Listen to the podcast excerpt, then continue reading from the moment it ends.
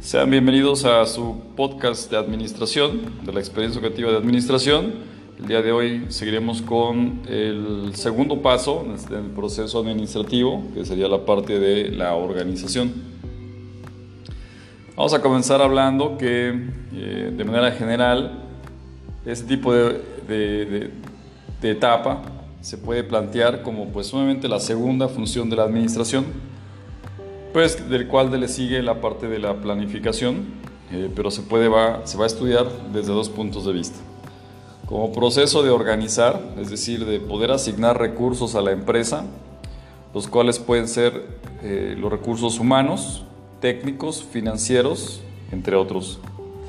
Y desde la perspectiva de la estructura organizacional, que se va a entender como una columna vertebral de la organización, eh, como institución o como grupo funcional. Para hablar del proceso de organización, eh, vamos a definir primero qué es organización. Suárez en 1994 eh, dice que la organización es la división lógica, óptima y ordenada de trabajos y responsabilidades para poder alcanzar pronósticos definidos por la planeación. Si hablamos en cuestiones de que el hombre siempre se ha organizado desde un principio en comunidades eh, primitivas en las cuales se ha comunicado y se dividió el trabajo, luego de diferentes acciones que se han manifestado para la vida en la sociedad, logrando sobrevivir por, esta, eh, por estar organizado. Para que un grupo de personas pueda trabajar efectivamente en el desarrollo de los objetivos, deberá existir una estructura definida de funciones, donde cada individuo va a conocer cuál es la labor que va a desempeñar y cuál es la posición dentro de este proceso. Es importante conocer las cualidades de cada persona y que esta parte de, la organización sea un esqueleto. ¿Qué características tiene que tener? Elástico y dinámico, que sirva a las mismas personas para eh, ser usadas por la organización en función del individuo. Y en este caso recae mucho en la parte de los recursos humanos, en donde van a colocar a cada empleado dependiendo sus capacidades y sus competencias. Las personas agrupadas en equipo también es una parte importante para el desarrollo del, trabajo. Esta cultura de trabajo debe tener, eh, deben de lograr objetivos de manera individual, pero también en equipo.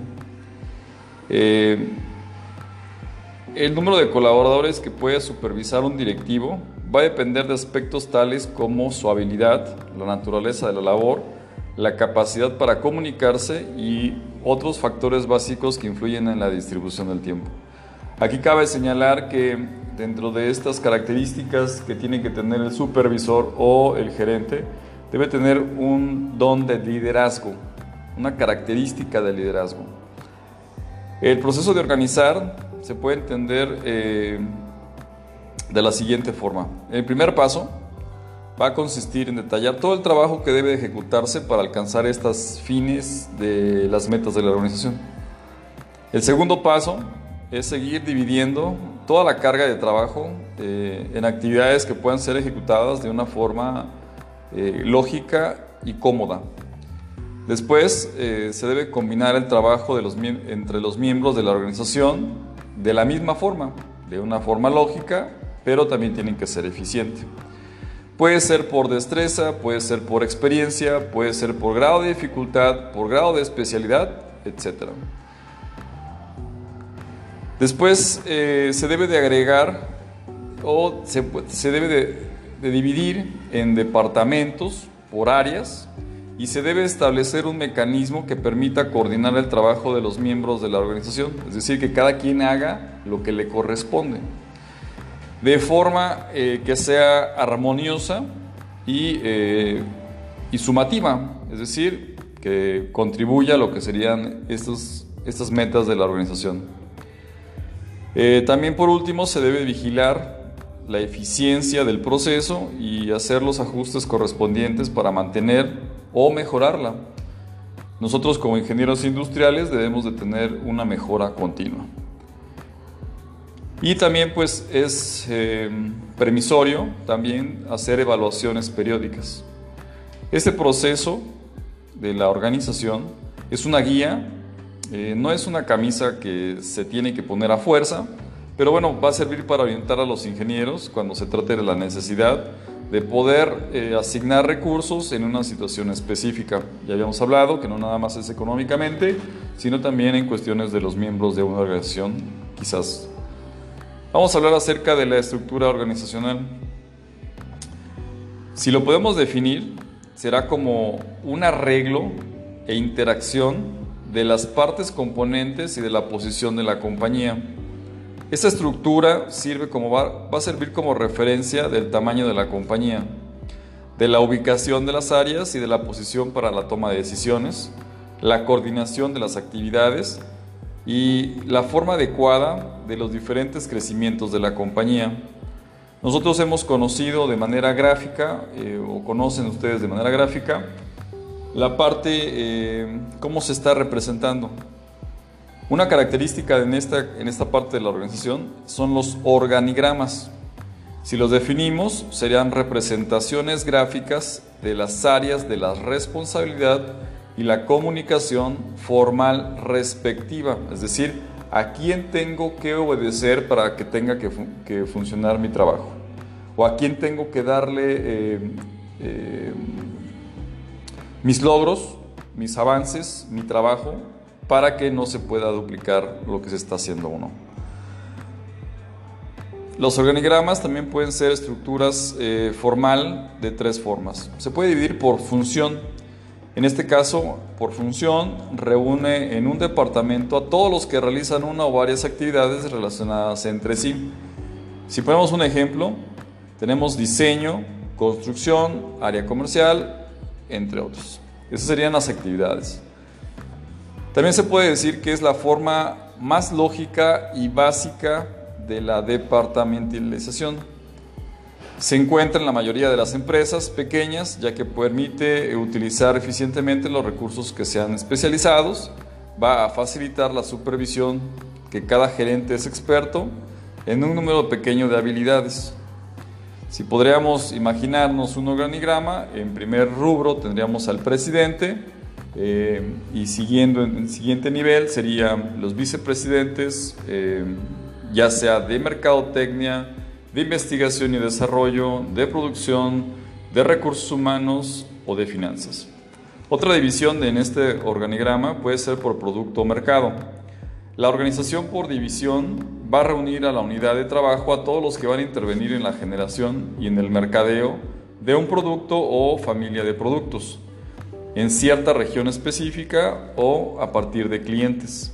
Son divisiones que son semiautónomas en las que cada una va se va a diseñar, va a producir, va a comercializar lo que serían o productos, proyectos, obras o servicio. Es adecuado para el cambio rápido, va a permitir dentro de las ventajas, va a permitir grande, eh, una gran visibilidad del sector geográfico, eh, va a acotarlo, va a definir claramente las responsabilidades y va a permitir la ejecución de tareas vamos a tener otra clasificación que se llama matricial. En esta organización va a permitir simultáneamente dos tipos de diseño. Los de departamento funcionales que van a permanecer y van a tener la autoridad para las actividades y van a tener también estándares profesionales en la parte de las unidades. Pero eh, también se van a crear equipos de proyectos para atender necesidades específicas. Eh, van a tratar, de combinar dos tipos de diseños eh, anteriores, es decir, vamos a estar ocupando la parte del producto y la parte de la función.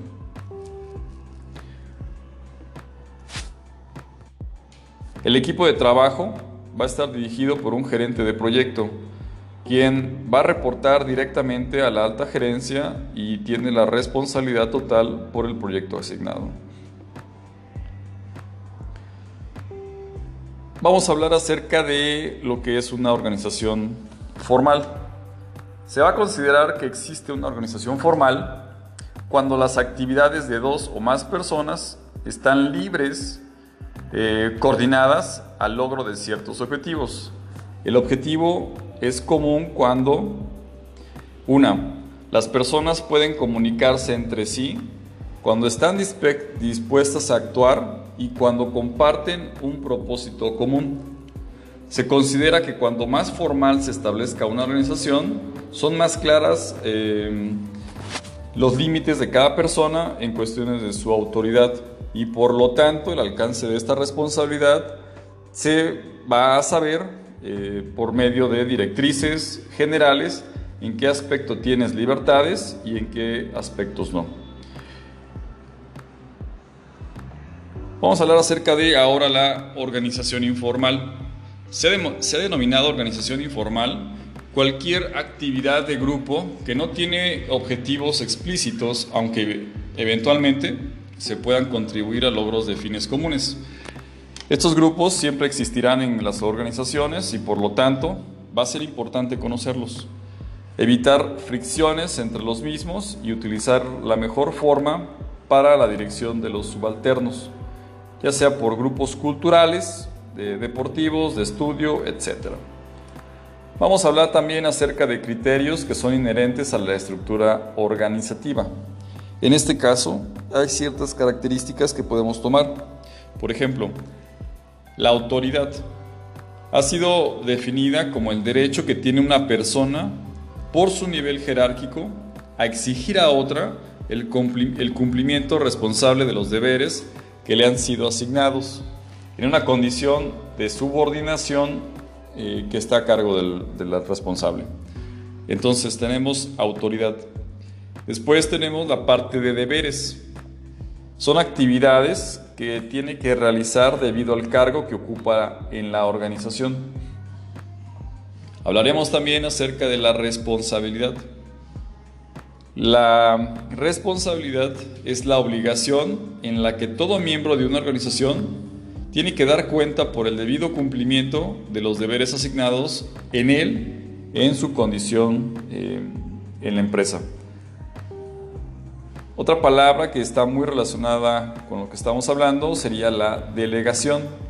Este es uno de los principales o de los principios más importantes de la administración y, que puede considerarse como el acto bilateral en el cual eh, el supervisor va a conferir deberes y responsabilidades a un subalterno y le da la autoridad para desempeñar eh, tales funciones. Eh, vamos a hablar acerca de poder. En la organización se va a definir como la capacidad que posee una persona o unidad organizativa de que ocurran las cosas. Continuando con el tema de esta organización, o esta etapa de la organización, vamos a también a considerar las relaciones en la organización. Y existen ciertas características. Tiene que ser colateral, lineal, asesoría, principio de unidad de mando. Vamos a definir cada una de ellas. Colateral es cuando existen entre o existe entre dos o más unidades administrativas o cargos del mismo nivel jerárquico. En este tipo de relaciones se da origen a la coordinación. Si hablamos de lineales, son eh, las que existen entre un superior jerárquico y los subordinados inmediatos. Dan origen a la llamada autoridad de línea. Si hablamos de asesorías, son existentes entre la unidad asesora y el mando jerárquico al que le van a servir. Dan origen a diferentes tipos de autoridad, staff. Si hablamos de principios de unidad de mando, eh, hasta donde sea posible, un, subalterno no debe recibir órdenes de más de una persona, porque en este caso eh, quien obedece a dos amos siempre queda mal con uno. Si hablamos de la organización línea, organización lineal o línea, o lo, ustedes lo conocen como staff, eh, en este caso se va a convivir, a convivir con órganos de línea y órganos de staff. Los órganos de línea son los responsables por el alcance de los objetivos básicos de la organización. Son los que van a producir resultados para la organización. Los órganos de staff son de apoyo y ayuda a la asesoría de órganos de línea. Esto lo pueden encontrar en Chavenato en 1900, del año de 1989 y las principales funciones del staff son las siguientes. Servicio, esto es eh, actividades especializadas, en este caso como contabilidad, compras, personal, investigación y desarrollo, procesamiento de datos, propaganda, etc. Realizadas y ejecutadas por el staff. Consultoría y asesoría. Eh, son actividades especializadas como la asistencia jurídica, métodos y procesos, consultoría para el trabajo, etc. Y en este caso son proporcionadas por el staff como orientación y recomendación. Si hablamos de monitoreo, el monitoreo significa un seguimiento y una evaluación en una determinada actividad o proceso sin intervenir en él o ser influenciado. El staff en este caso eh, se genera eh, y generalmente se encarga del levantamiento de datos, elaboración de informes e investigación, seguimiento de procesos, etc. Si hablamos en cuestiones de planeación y control, en casi todas las actividades de la planeación y el control se, delegan a los órganos de staff. Así, en este caso, la, planeación y el control financiero o eh, presupuestal, la planeación y el control de producción, la planeación y control del mantenimiento de máquinas y equipos y el control de calidad son actividades que son desarrolladas por el staff. Existen 10 mandamientos de la buena organización, según eh, la American Management Association. Eh, el primer mandamiento, eh, cada ejecutivo, director, supervisor y jefe debe recibir responsabilidades claras y precisas. Si ustedes quieren tener una sana gerencia, ustedes deberían de cumplir esos 10 mandamientos. Repito, el primero es que cada ejecutivo, director, supervisor y jefe va a recibir responsabilidades que sean claras y precisas. Dos, eh, la responsabilidad debe ir siempre acompañada por el correspondiente autoridad. 3. No se debe realizar ningún cambio en el alcance o responsabilidad de una función sin que todas las personas afectadas hayan comprendido sus efectos. Es como un efecto dominó. 4. Ningún ejecutivo o empleado debería recibir órdenes de más de una fuente. Esto es lo que hablábamos hace ratito en cuestiones de que si alguien tiene eh, dos amos, y les mandan a lo que sería el empleado, pues obviamente va a quedar mal con uno por no poder cumplirle a la otra persona. 5. Jamás se debe dar órdenes a los subordinados pasando por encima del ejecutivo responsable. En caso de ser necesario, resulta más conveniente sustituir a dicho ejecutivo. 6. Las críticas a los subordinados se deben realizar de forma privada. Bajo ningún concepto se deberían de criticar a algún subordinado en presencia de ejecutivos o empleados de igual o inferior nivel. Es decir, evidenciar lo que está haciendo mal delante de las otras personas. 7. Ninguna disputa o enfrentamiento entre ejecutivos y empleados sobre cuestiones de autoridad o responsabilidad se debe considerar trivial a efectos de una inmediata decisión disciplinaria. 8.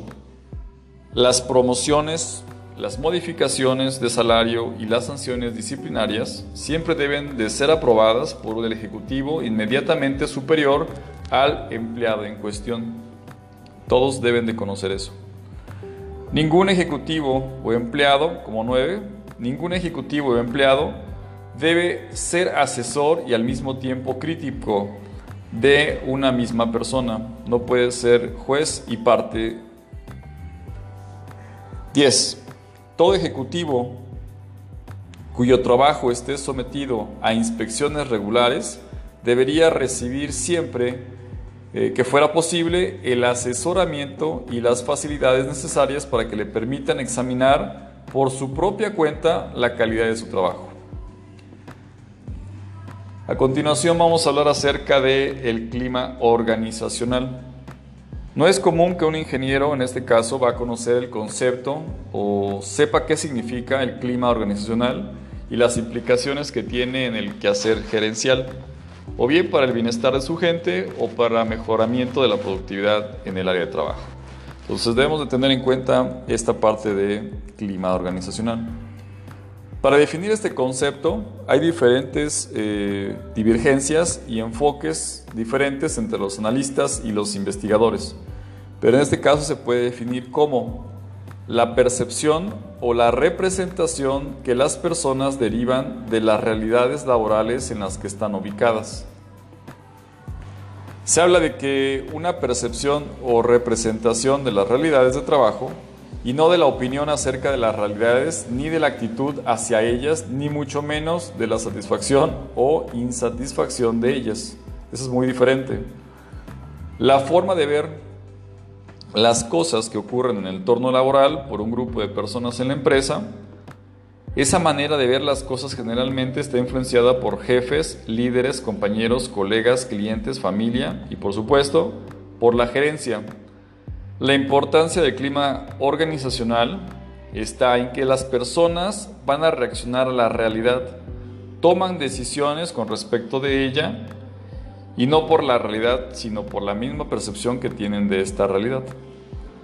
Es frecuente que una misma realidad de la compañía sea observada de formas diferentes por la gerencia por el sindicato o por los empleados calificados y también por los clientes. Entonces tenemos nosotros diferentes perspectivas acerca de lo que es el clima organizacional.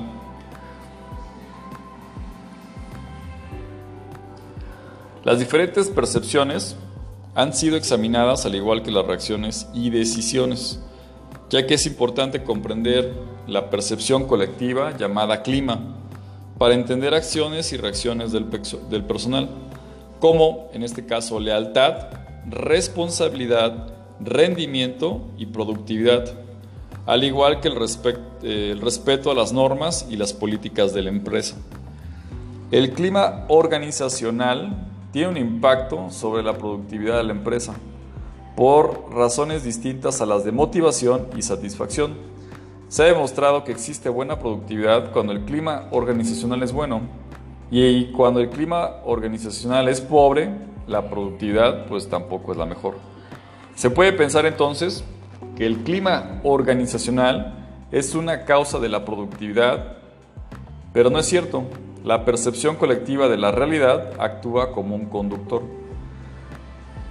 También se puede confundir cultura organizacional con clima organizacional. La cultura, si la podemos definir, es el nivel más profundo de las presunciones básicas y creencias que comparten los integrantes de una entidad y operan inconscientemente eh, reguladas eh, por la acción colectiva. Los elementos profundos y demás eh, que se especifican y se van a transformar de modos colectivos de actuar de una empresa. En cambio, los modos de percibir compartidos generalmente son conscientes, son manifestados y son cuantificables. Entonces, la cultura organizacional es general y universal y el clima organizacional es particular y es cambiante. La cultura y el clima, en este caso, son realidades diferentes, pero que en este caso sí están relacionadas. La, la cultura, por así decirlo, va a moldear el clima en la medida que se afecta la forma de percibir la realidad. El clima va a reflejar aspectos superficiales de esta cultura que van a ser conscientes, pero no sustituye a la cultura, porque esta va a ser profunda y va a ser constante. Por eso dijimos hace rato, la cultura va a ser general y universal, y el clima es particular y es cambiante. Eh, el clima organizacional es una realidad que está relacionada con la productividad y en este caso se va a constituir como un factor determinante para afectar positiva o negativamente la productividad. Para medir el clima organizacional se utilizan diferentes metodologías, enfoques, diagnósticos basados en la dinámica del grupo pequeño, entrevista grupal, una discusión en grupo, procesos de, eh, de grupos nominales, entre otros. La información que se recopila por diferentes métodos puede ser tanto cualitativa como cuantitativa. Depende también del tamaño de la empresa y el procedimiento propuesto por especialistas y ver cuál es el más adecuado para cada una de ellas. Lo importante en este caso es el análisis y los resultados que se van a producir para definir ciertas acciones. Un ejemplo, en Colombia, eh, un instrumento conocido para medir el clima es el TECLA de Sudarsky, eh, pero cuya psicometría no se ha publicado y también, eh, también se conoce como el ECO de Toro Está diseñado y validado en el medio, en el cual sirve como investigación sistemática del clima. El instrumento diagnóstico mide varias variables como cohesión del grupo, relación con compañeros, vida de relación, cooperación o relaciones interpersonales, consideración del jefe, apoyo del supervisor, confianza general, eh, estilo de dirección, claridad de la organización, claridad del rol y claridad de la dirección y de la estructura.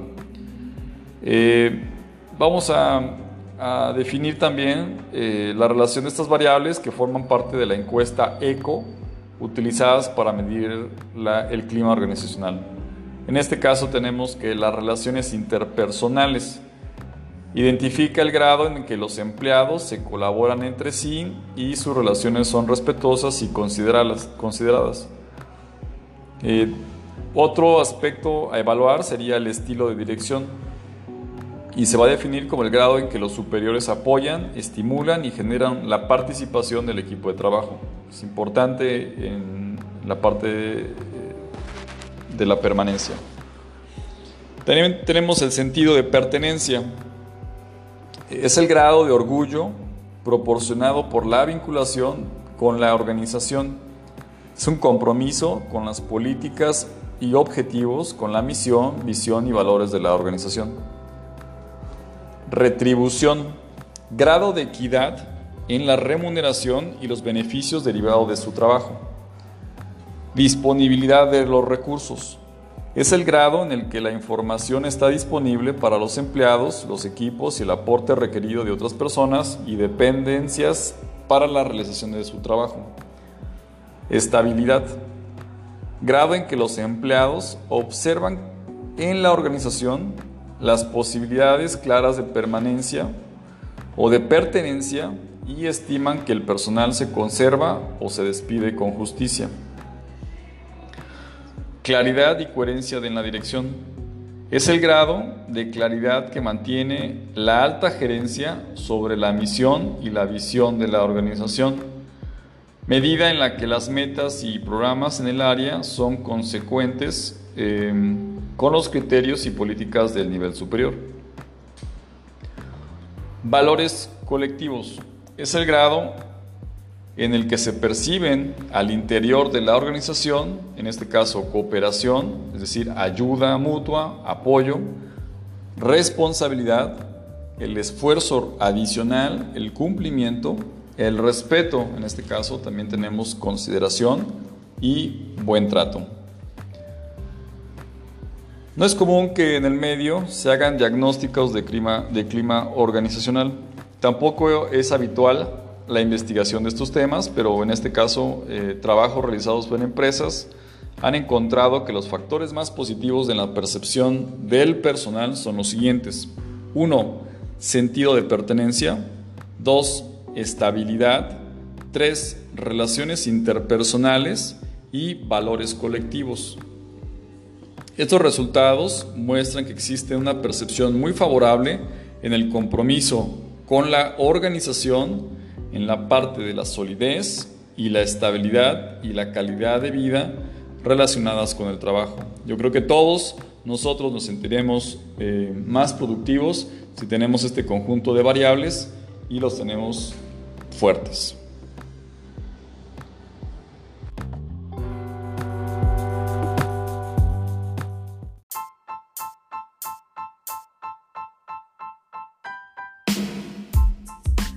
Pues eh, a nombre de la Universidad de la Cruzana, de la Facultad de Ingeniería, la materia o la experiencia objetiva es administración, vamos a hablar acerca de eh, la etapa del proceso administrativo y dentro de una de las herramientas que se utiliza es la parte del benchmarking.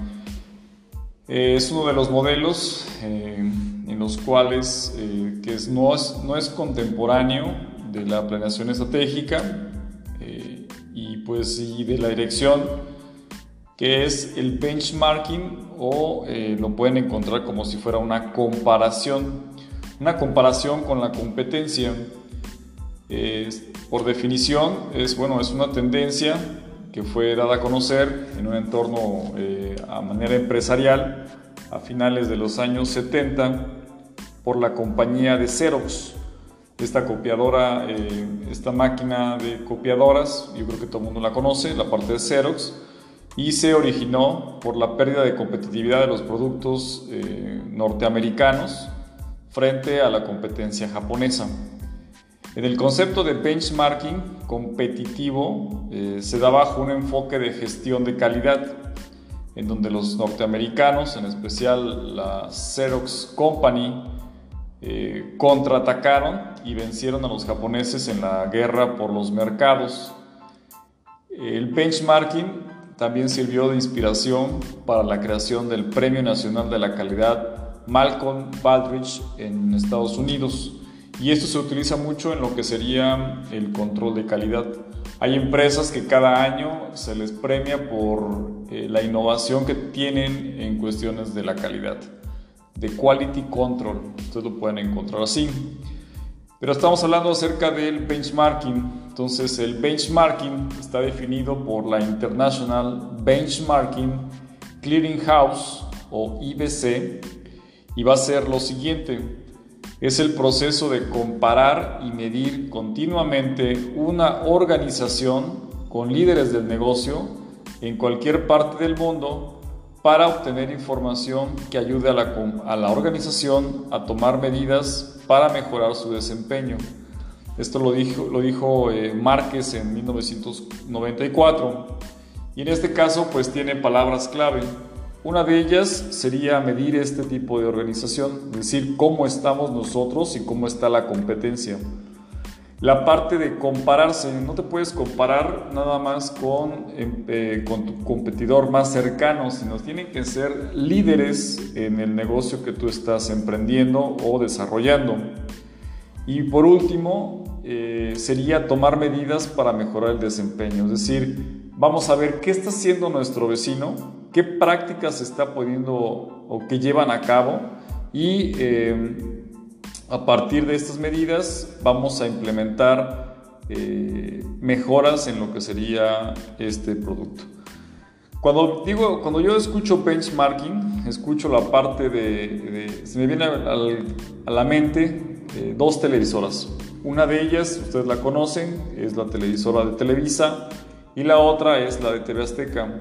Cuando ustedes eh, ven un programa que saca Televisa o saca TV, Azteca, no sabemos quién es el primero, ustedes saben que en contrapuntea o se contrapuntea la competencia para poder este, crear el mismo rating de lo que sería un programa, ¿no? Y esto lo pueden ver ustedes por cuando cantan este, diferentes personas la competencia saca un programa muy similar a lo que está haciendo.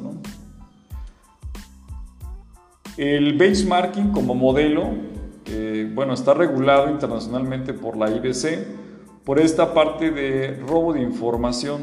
Eso es importante porque el benchmarking no es como la piratería o malas prácticas de negocios en los cuales se roben la información, eh, le paguen a alguien le roben la información de lo que está haciendo la empresa, sino es qué prácticas o qué buenas prácticas está realizando la empresa líder para que nos pueda servir en nuestra empresa para mejorar nuestro producto o nuestro proceso.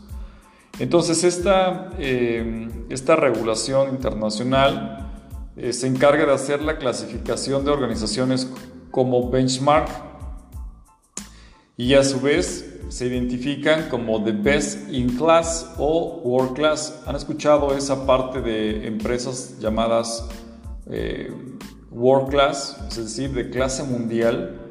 Entonces la IBC, eh, como preámbulo, como antecedente, nació en 1991 en Estados Unidos. Y uno de los objetivos es buscar la competitividad, competitividad de las organizaciones dentro de un ambiente internacional además de promover la aplicación adecuada de la técnica y el cumplimiento del código de ética de las empresas. Eso es bien importante en la parte de la ética.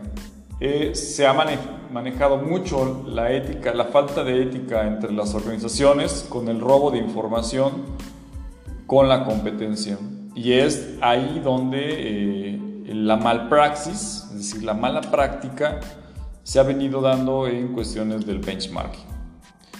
Dentro del proceso del benchmarking es importante tener en cuenta el concepto de benchmark, que según la IBC es el punto de referencia o estándar reconocido eh, de excelencia en el cual los procesos son medidos o comparados. El término best in class o el mejor en la clase, según la fuente citada, significa que las empresas de clase mundial, que son consideradas como firmas suficientemente reconocidas como líderes industriales y que mantienen operaciones en casi todo el mundo. El otro término que se maneja es el de world class, es decir, el de clase mundial, y las cuales van a ser empresas de clase mundial, son firmas reconocidas como líderes industriales y que mantienen operaciones en casi todo el mundo. La parte del benchmarking se puede clasificar según cómo se haga este benchmarking. Puede ser en el proceso, eh, puede ser estadístico o estratégico, y en este caso este último es de tipo competitivo y no requiere alguna colaboración externa, mientras que los otros sí. Eh, cada uno de estos tipos de benchmarking pueden tener divisiones, por ejemplo el de procesos que puede ser interno, competitivo, industrial o genérico. El interno consiste en comparar procesos que son similares dentro del mismo negocio y dicha comparación se hace con la, misma organización, es decir, con, la misma, con el mismo producto. Puede ser competitivo, eh, se compara contra el competidor o los competidores directamente.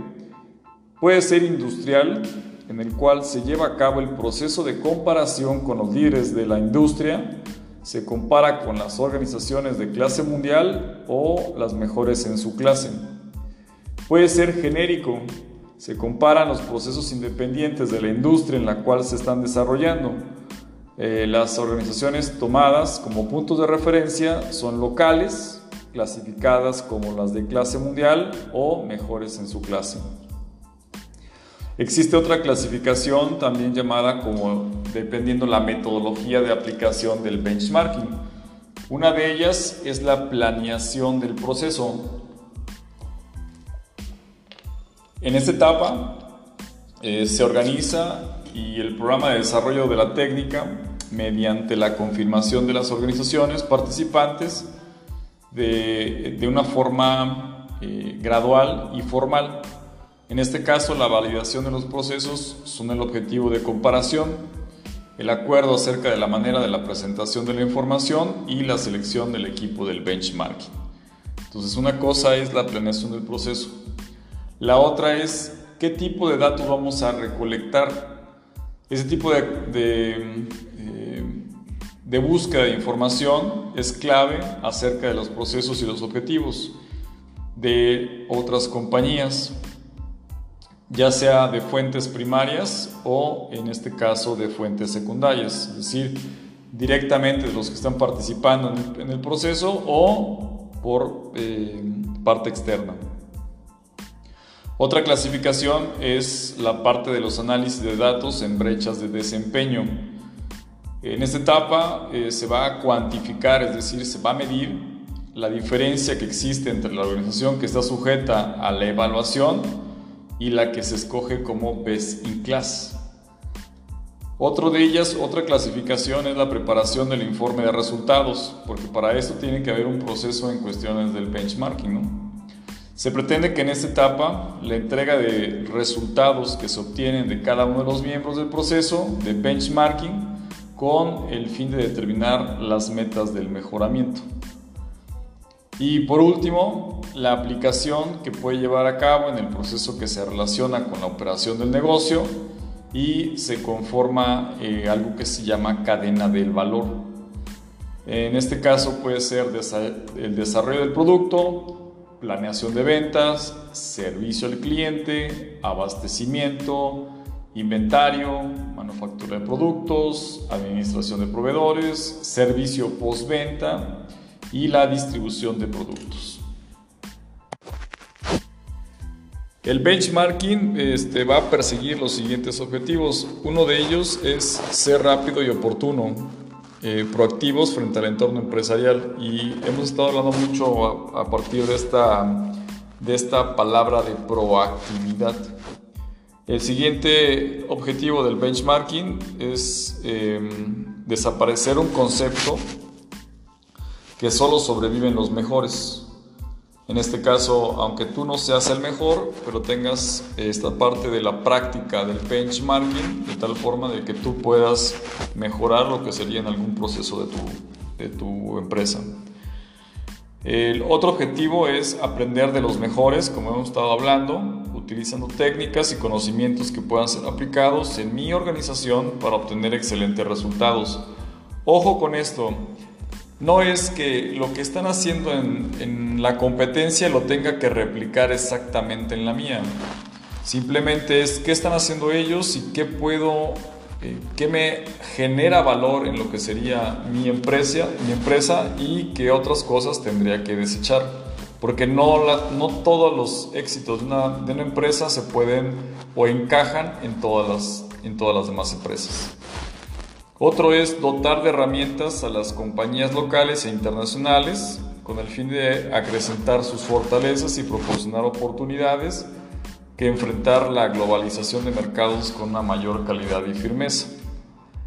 Esta parte también es muy importante y cuando hablamos de fortalezas y debilidades o oportunidades, u oportunidades hablamos de pues una herramienta como la del FODA.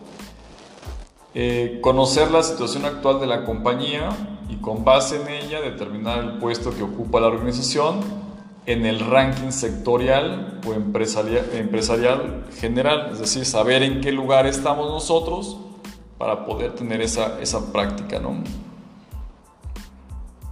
Otro de ellos es conocer que también está ubicado el entorno comercial, ya sea en procesos o en dirección. Cada organización deberá conocer las causas por las cuales se encuentra ubicada en determinada posición y ese es un análisis que se tiene que hacer, un diagnóstico que se tiene que hacer antes de utilizar esta herramienta de benchmarking. Este, esta herramienta de benchmarking mantiene una, estrecha relación con otras técnicas, eh, por ejemplo, las de reingeniería de procesos, algo que ya hemos visto en esta clase que se llama planeación estratégica y algo que verán en un futuro en otra clase de control de calidad que se llama el mejoramiento continuo. Dentro de esta parte de la reingeniería de procesos eh, contribuye a la identificación de la necesidad de desarrollar un cambio radical.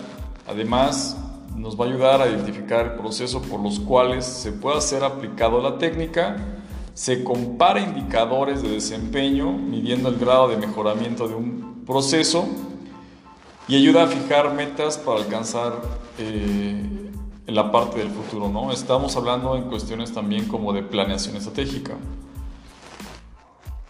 Y ayuda también dentro del proceso de, de la evaluación interna y externa, dentro del conocimiento de la estructura industrial apoya con la definición de objetivos organizacionales y mediante el mejoramiento continuo se va a identificar áreas donde es conveniente establecer este método y va a ayudar al seguimiento de mejoras eh, que se están ejecutando.